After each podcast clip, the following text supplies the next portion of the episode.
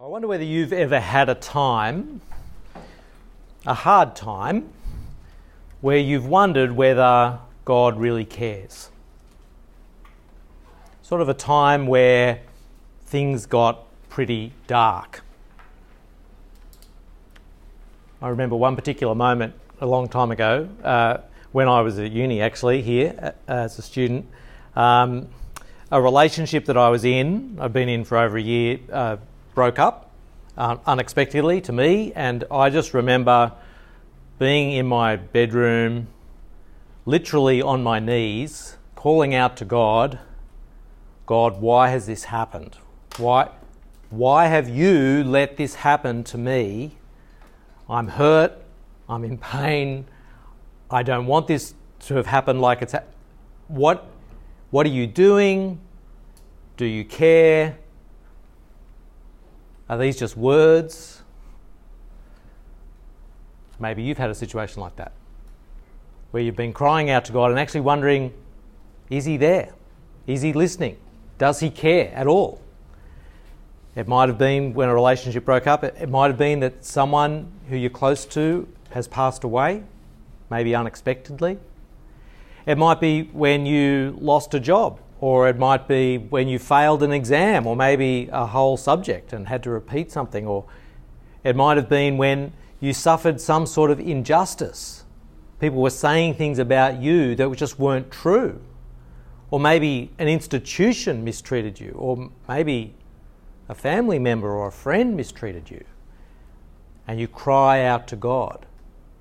I wonder if you've had those sort of situations in your life. If, if you have, then you'll know what I'm talking about those dark moments where it really doesn't seem like there's any light at the end of the tunnel. If you've not had those moments, you probably will.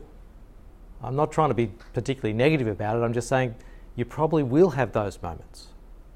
And in those moments, when you cry out to God, which the statisticians, the demographers tell us that lots and lots of people in Australia, even those who don't really believe in God, still cry out to God in those dark moments, does He actually hear you? Can you be sure? Does He really care? I want to play you a clip uh, here. I'm not sure why this is not working on your screens. Let's see if we can make it work again.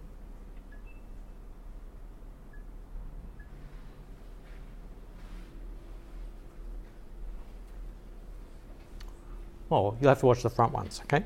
I'm going to try and play a little clip here from a movie. It's an, an older movie. It's called The Apostle. Um, the character who we're going to see here, his name is Sonny. He's just uh, a middle aged man. He's just got some really bad news, namely that he's discovered his wife has been having an affair. And he's someone who believes in God. And so he's, he's having it out with God about what's happened. Let's see what he says. Has taken my wife to stole my church. That's a terrible I feel for you. And I'm gonna do because I'm mad at you. I can't. Take it. Give me a sign or something. Blow this pain out of me. Give it to me tonight, Lord God Jehovah. If you won't give me back my wife, give me peace. Give it to me, give it to me, give it to me, give me peace. Give me peace. I don't know who's been fooling with me. You are the devil. I don't know. And I won't even bring the human into this. He's just a mutt, so I'm not even going to bring him into it. But I'm confused. I'm mad. I love you, Lord. I love you. But I'm mad at you. I am mad at you. So deliver me tonight, Lord. What should I do? Now tell me. Should I lay hands on myself? What should I do? I know I'm a sinner and I once in a while, way to but I'm your servant. Since I was a little boy, you brought me back from the dead. I'm your servant. What should I do? Tell me. I've always told you, Jesus. You always told me Sonny. What should I do, Jesus? This is Sonny talking now.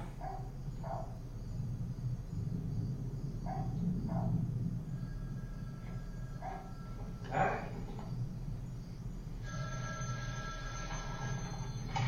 Remember that? Hello?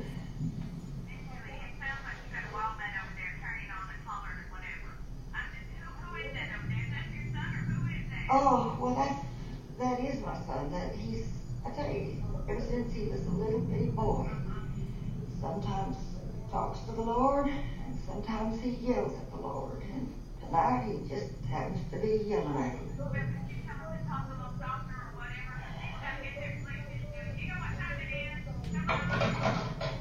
Not to you, talk. You don't talk to Sonny tonight, it seems like.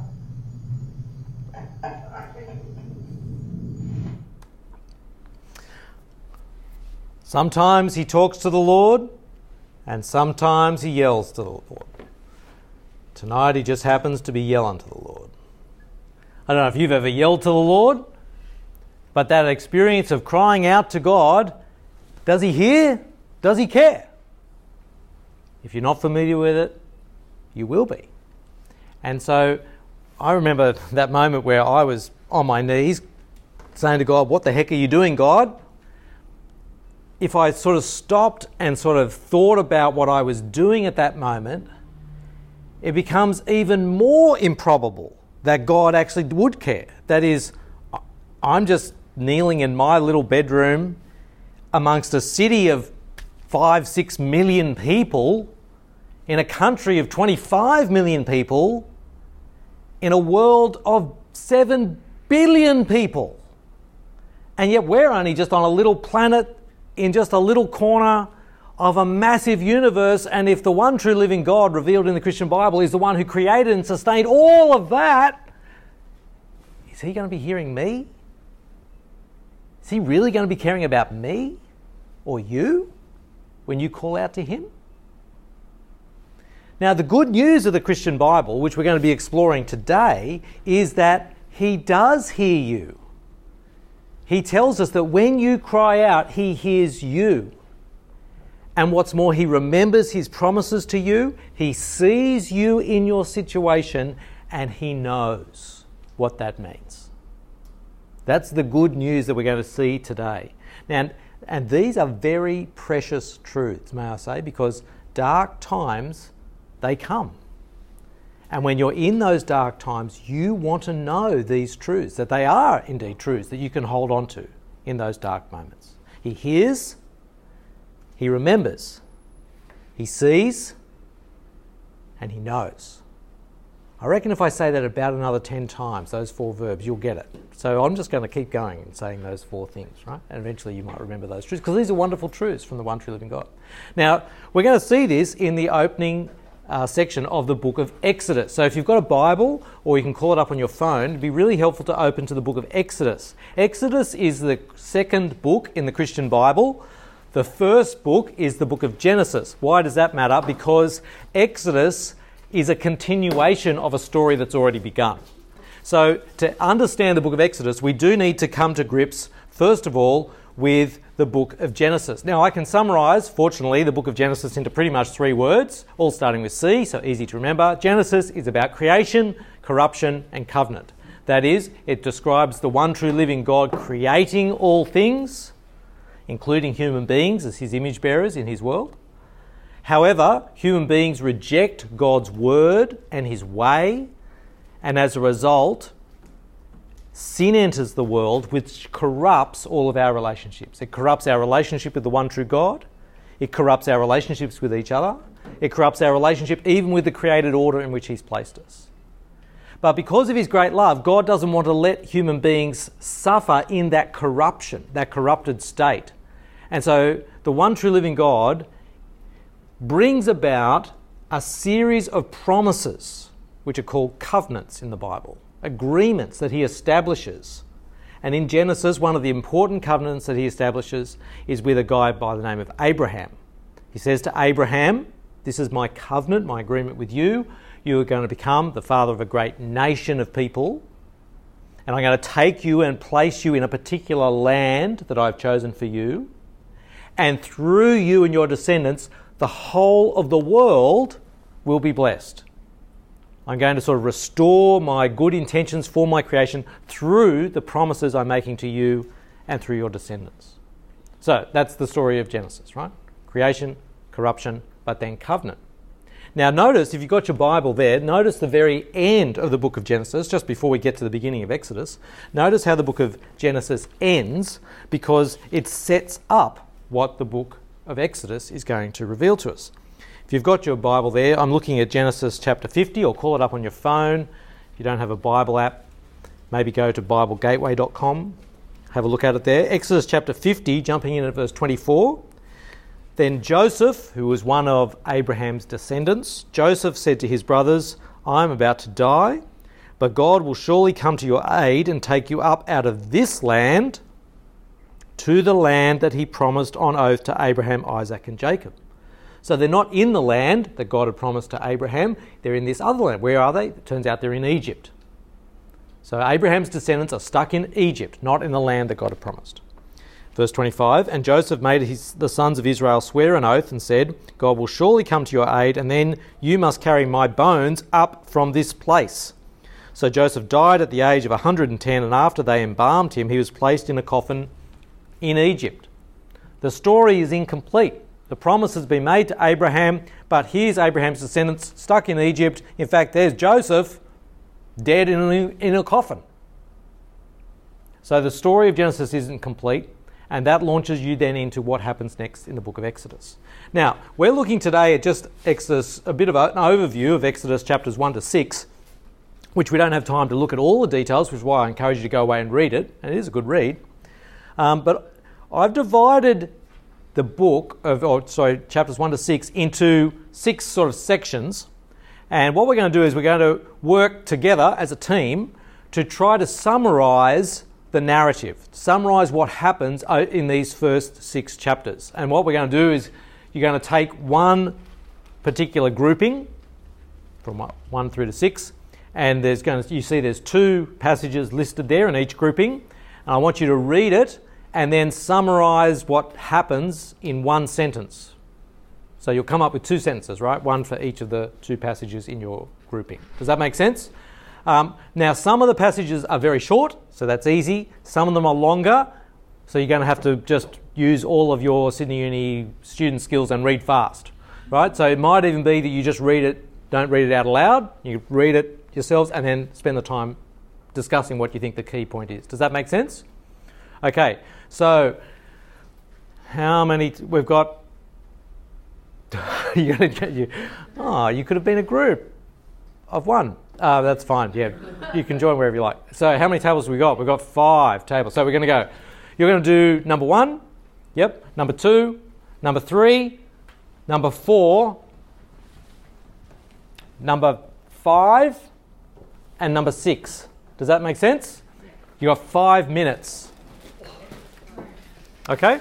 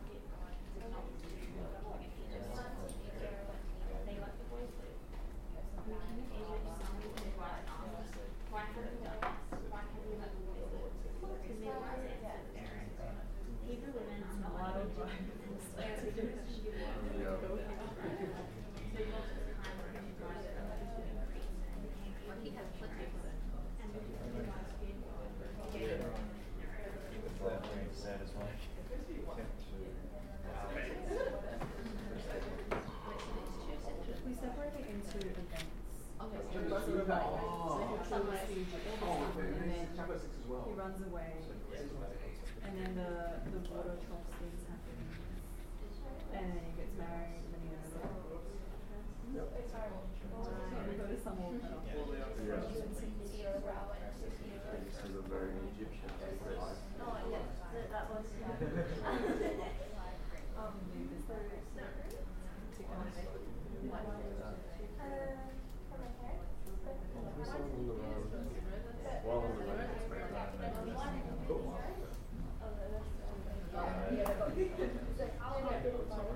Oh, the shotgun, yeah. She has a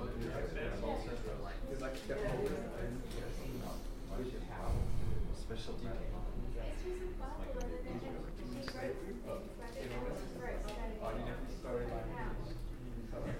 Yeah. Done?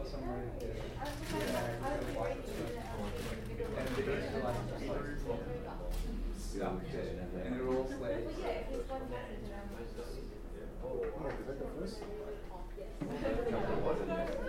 Or then we can do it first, she gets sort of protagonist is oh, I think it was it has this like miraculous delivery from death when he's a baby. All right, let's, uh, let's see how, how you went. Uh, so I'm going to try to draw out your summaries and use that to tell the overall story of Exodus 1 to 6. Let's see how we go. Group 1, yep, so there were two passages there. First of all, chapter 1, verses 1 to 6. How would you summarize? Um, so we did. Um, our sentence is Sons of Israel, they went to Egypt. However, Joseph and his brothers died, but Israelites continued to multiply fruitfully. Yes, okay, so first of all, verses 1 to 6. Notice if you've got your Bible there, let's flick through some of these. Chapter 1, verse 6 Now Joseph and all of his brothers and the, all that generation died. Now, what was the promise? The promise was that you know the descendants would be given the land, but it starts out the book. The book starts out with the whole generation died in Egypt. It starts out on a fairly negative note, but then chapter one, verse seven, as we just saw, if you'll see there in your Bible, but the Israelites were fruitful and multiplied greatly, became exceedingly numerous, so the land was filled with them. What had been the promise God had made to Abraham? He would become the father of a great nation. So even in the midst of that generation dying, yet still God seems to be doing something positive about the promise fruitful and multiplying. Let's move to group two. Uh, chapter 1, verses 8 to 11 was the first bit. What happens? Um, the Egyptians suppressed the Israelites through slavery and kept them down. Yes, so the Israelites grow, the, the Egyptians go, this is bad. So now they're not just stuck in Egypt, now they're made slaves in Egypt. This is a terrible thing. To have your freedom curtailed, to actually be made, to be oppressed into slavery. It goes from bad, stuck in Egypt, to worse, slaves in Egypt. And yet, chapter 1, verse 12, Um, instead of keeping understanding, and yet they multiplied even more. God seems to be doing something in this. Group 3. What happens when you get to chapter 1, verse 15 and 16? Um, the king of Egypt orders the Hebrew midwives to kill all the baby boys. Okay, so they're not just slaves. Now there's a command of Pharaoh to kill all the boys. The midwives, the Israelite midwives, to when the baby comes out, girl, fine. Boy, kill it. Right, That's a terrible thing, right? It's just it's just shocking. But what what happens? Chapter 1, verse 17 to 21. And the midwives disobeyed Pharaoh out of fear for God, and the children are born, and then God blesses them. So it's interesting. The midwives choose to fear God, not Pharaoh. They disobey Pharaoh. What's the excuse that they come up with to Pharaoh? Uh, the, the Hebrew women are very vigorous. The f- Hebrew women, they are so fit, man. They, okay, they seriously, they have just, they've had that baby and up they go and out they go. And by the time we turn up ready to deliver the baby, they're gone. Like, they're just super fit. And what you notice is, which I think you said, you notice that actually the text says they multiply even more. So, yes, there's a plot to kill the boys, but actually the midwives come to, through, and in fact, they multiply even more. So, you, you get the pattern that's sort of establishing here. You'll notice that at one level, their situation is, is going from not great to quite bad, like worse. They start off stuck in Egypt, they then end up enslaved in Egypt, they now end up being actively sort of moved against by Pharaoh to actually kill them off. And yet, in the middle of that, simultaneously with that, God seems to be working towards the fulfillment of his promise. Both things happening together at the same time. It's often like that. Even in the midst of things going from bad to worse, even in your life, my life, the one true living God can still be working out, in fact, He is still working out His good purposes in the midst of that bad situation. The two things can be happening simultaneously. Now, what happens next? We're up to group four. Group four, chapter 1, verse 22. Um, Pharaoh gave out an order to throw all the baby boys into the river, but let go of it. Pharaoh has another go. Kill the boys number two. This time the boys are to be thrown into the river. I mean, I can't even get my mind around that. Can you imagine all of the Israelites having to throw their kids, their male kids, into the river, mass drown? Like, it's just, it's horrible to even think about. And yet, chapter 2, verses 1 to 10, what do we read?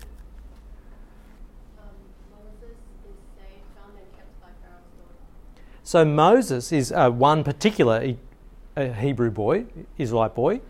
His parents do the right thing. That is, he is put into the river, but he, they put him in in a basket. And who wouldn't take that action, right? Yes, of being obedient to Pharaoh, but put him in a basket. They put him in the basket. They leave his older sister by the river to see what happens, which is a horrible job. Imagine that. But then Pharaoh's daughter comes down to the river, probably to bathe. And they find Moses in the basket. They can tell it's an Israelite baby boy, right? Because circumcised, as the Israelite boys were. So they know that it's an Israelite boy. The older sister, super clever, Sydney Uni graduate or potential potential student anyway, she she comes forward and says, "I can see it's a Hebrew boy, it's an Israelite boy. Would you like me to get an Israelite nurse to look after the boy for you?" I mean, Pharaoh's daughter's not going to feed the kid. And so Pharaoh's daughter says, Yes, that'd be great. So off goes the daughter and gets her mum, Moses' mum, to be the nurse. So actually, Moses gets to grow up with his own family. And then when he's grown, he is adopted in, by Pharaoh's daughter into the royal family. He literally becomes a prince in Egypt. Can you imagine if that were you? You go home this afternoon, check your emails, and you get a random email that's just saying, "We've now dis- we've now discovered actually that you're a long lost cousin. Uh, invite you to come to the palace in England to sort of receive your sort of due." Like, can you imagine actually if you were inher- like you were adopted by royalty, like the change that would go on in your life? That's what happened to Moses. He was adopted as royalty.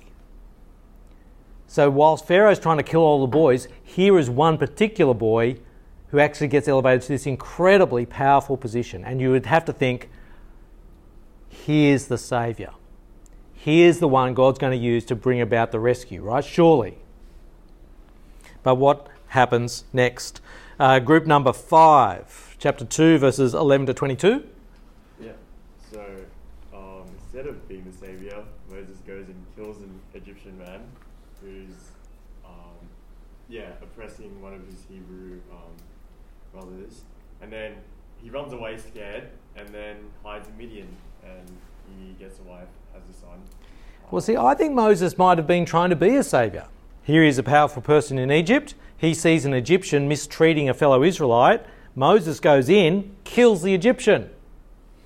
But actually, it goes bad for him, and Pharaoh tries to kill Moses. So Moses has to run away, he has to leave Egypt. He flees, goes to another country, Midian. So now you've got the Israelites enslaved in Egypt with Pharaoh trying to kill them off, and the one person who might have been in a position to do it, he's actually cut off and he's in another whole country, he's in Midian. So this keeps doesn't really seem to be going that well. Moses flees to Midian, but then what do we notice in chapter 2, verses 23 to 25? Still on group 5? Yes, God, this is, this is very precious verses. If you've got your Bible, let's flick to chapter 2, verses 23 to 25, but particularly 24 and 25. Um, every verse in the Bible is God breathed. It's all precious, right? Every verse is precious. But just let me just quietly say these verses are really precious. Like, if I can say that, right? That is, if you're in the habit of highlighting verses in your Bible, I would highlight Exodus chapter 2, verses 24 and 25. These are really significant verses for helping us remember what the one true living God is actually like. Notice what we see there. Verse 24 God heard their groaning, that is the Israelites groaning. He heard their cries. He remembered his covenant with Abraham, with Isaac, and with Jacob. So God looked on the Israelites, he saw their situation, and God was concerned about them. Or literally, it reads, and he knew. Four verbs. God heard their cry, he remembered his promise to them, his covenant. He saw their situation and he knew what that meant. He knew what they were going through. Those are really precious verbs. They're just precious truths about the one true living God. He does hear your cry. He does remember his promises to you. And when God remembers promises, it's not like you remembering, did I where did I put my car keys? Like, you know, it's not or where did I park the car when I went to the shops? Like when God remembers something, it means he remembers and is going to now en- enact it. He's going to do something about it. So when he remembers his promise, that means he's, he hasn't forgotten. He's going to take action on his promises, fulfill those promises. He sees their situation and he knows what they're going through. Those are precious truths about the one true living God. And so, as a result, God then sends Moses back to Pharaoh. Uh, on, the, on the way, he talks to the other Israelite leaders, and the Israelite leaders get really excited that actually maybe they're going to get rescued and they worship God. So it's all sounding pretty great. Except then we come to group 6. Group 6, chapter 5, 1 to 23. Yeah, um, Moses and Aaron approach Pharaoh and they say, "Let my, let um, God says, let my people go." And then Pharaoh's like, "I don't know this God," and no, and then makes their work, makes the Israelite slaves um, work even harder. Um, makes them work harder. Sorry. Um, yeah, and then the next in chapter six. Well, I'll get to do that one in a sec. Yeah, thank you. That's really excellent. That is, Pharaoh, his response is the reason you're asking, the, making these religious, spiritual requests is because you've got too much time on your hands. I'm going to make you work harder so you stop thinking. I just want you basically exhausted and completely oppressed. You will stop thinking about these religious and spiritual thoughts. So let's make your work harder. Whereas before, as my slaves, you've been making all the bricks so I can build my cities. Those bricks require straw as one of the base products. I'm no longer going to provide you with straw. You now have to go and find all the straw and then turn out the same number of bricks. This makes it a massive, impossibly large task. So their situation has gone from very difficult to actually impossible. And what's this going to mean? Pharaoh is not going to let up in his demands upon them. So the Israelites, who are the supervisors, they start freaking out. They realize this is just not possible. They whinge to Moses. Moses complains to God. Like th- this has now become an even worse situation. But what is God's response? Chapter 6, verses 1 to 8. Someone want to share? Yeah, um, I just read God's response, and uh, he says, "Now you will see." This I'm talking Moses. What I will do to Pharaoh, because of my mighty hand, he will let them go. Because of my mighty hand, he will drive them out of this country.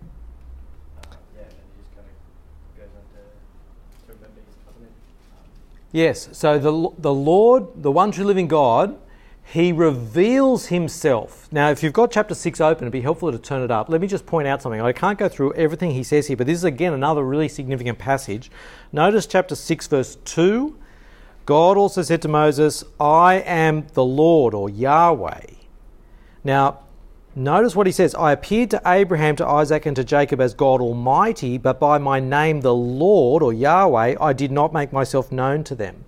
That is, the one true living God is revealing himself more fully at this point than he had ever done before. God's response to what's going on for his people is he reveals even more about himself to them. And you can see that as the speech goes on, God's speech to Moses, it ends in verse 8 with that same refrain I am the Lord, I am Yahweh. It's, the whole speech is about him revealing himself to Moses and the Israelites. In particular, jump to verse 7, he says, I will take you as my own people, and I will be your God. Then you will know that I am the Lord, Yahweh your God, who brought you out from under the yoke of the Egyptians. He's saying, when I rescue you from the Egyptians, that's when you will know that I am the true God. I am your God when I rescue you.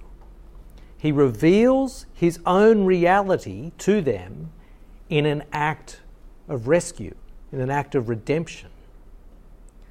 Now, if you know anything about the Christian Bible, if you know, then you'll, you'll know, hopefully, that the whole story of rescue, of salvation, comes to a climax in Easter, in what we remember at Easter, with Jesus' death and resurrection. That same truth that the one true living God reveals himself to us in an act of redemption is what you see at the death of Jesus and in his resurrection. The death of Jesus is where you, re- you, you finally realize the extent of the one true living God's love for us. That, that he would send his son to go through that for us, that He would take the, pen, the punishment for our sin. And, and at, the, at the resurrection, what do you see? You see the power of the one true living God, winning the victory over sin and death. God reveals His reality in an act of redemption. That starts here in the Exodus. You see it most clearly in the events of Easter. So that's how the Lord responds here. And you might think, okay, right, God has revealed himself to new levels here. Hopefully, that sort of reassured God's people. Look at how it's gone. It's, yes, their concrete situation has gone, gotten worse and worse and worse and worse and worse, but, but simultaneously with that, God has been working away at his promises, indeed revealing even more of himself and reassuring his people. So you might hope that you get to the end of that and go, well, if that were you, if you'd lived through that, where would you be at? What would you be thinking about with respect to God? Would you be full of hope, full of confidence, holding on? Or would you be or would you be swayed away from trusting him by your situation? Because that's what happened to the Israelites. If you actually go and read chapter 6, verses 9 to 12, you'll see that the, Israelite, the Israelites, they despair. They, they don't believe God's promise. In fact, Moses himself complains to God, You've just made things worse. The story ends at this point with disbelief in God's promises. They are entirely swayed by the darkness of their situation, and, and that is not an uncommon scenario being swayed by the darkness of your situation rather than putting trust in the promises of God. So, two things then to walk away with from this. First of all, as I've always already started to say, the whole of the Christian Old Testament helps us, prepares us really, for understanding God's climactic work in the person of Jesus Christ. So, this, what we've seen here, is preparing the way, helping you understand Jesus better. If you didn't have the Old Testament, then we wouldn't really understand Jesus very well. We wouldn't really understand what he was saying or the significance of what he was doing because we need, God, we need that preparation from God to then understand what he does climactically in Jesus. And so, what you see here is God preparing the way for Jesus to help us understand Jesus. In particular, one of the things you notice is in the birth of Moses, here you have a type of Saviour born amongst God's people who were in exile and who was significantly opposed. And you get the same story with Jesus. The Saviour, born amongst God's people in a type of exile, that is, all of God's promises had not been fulfilled to them, and yet significantly opposed. Indeed, in his case, opposed by the very people he was born into, opposed by God's own people. But also, as I made clear just a moment ago, we see this truth that the one true living God reveals his, his own reality to people in these acts of redemption. We saw it in the Exodus, but we also see that at Easter.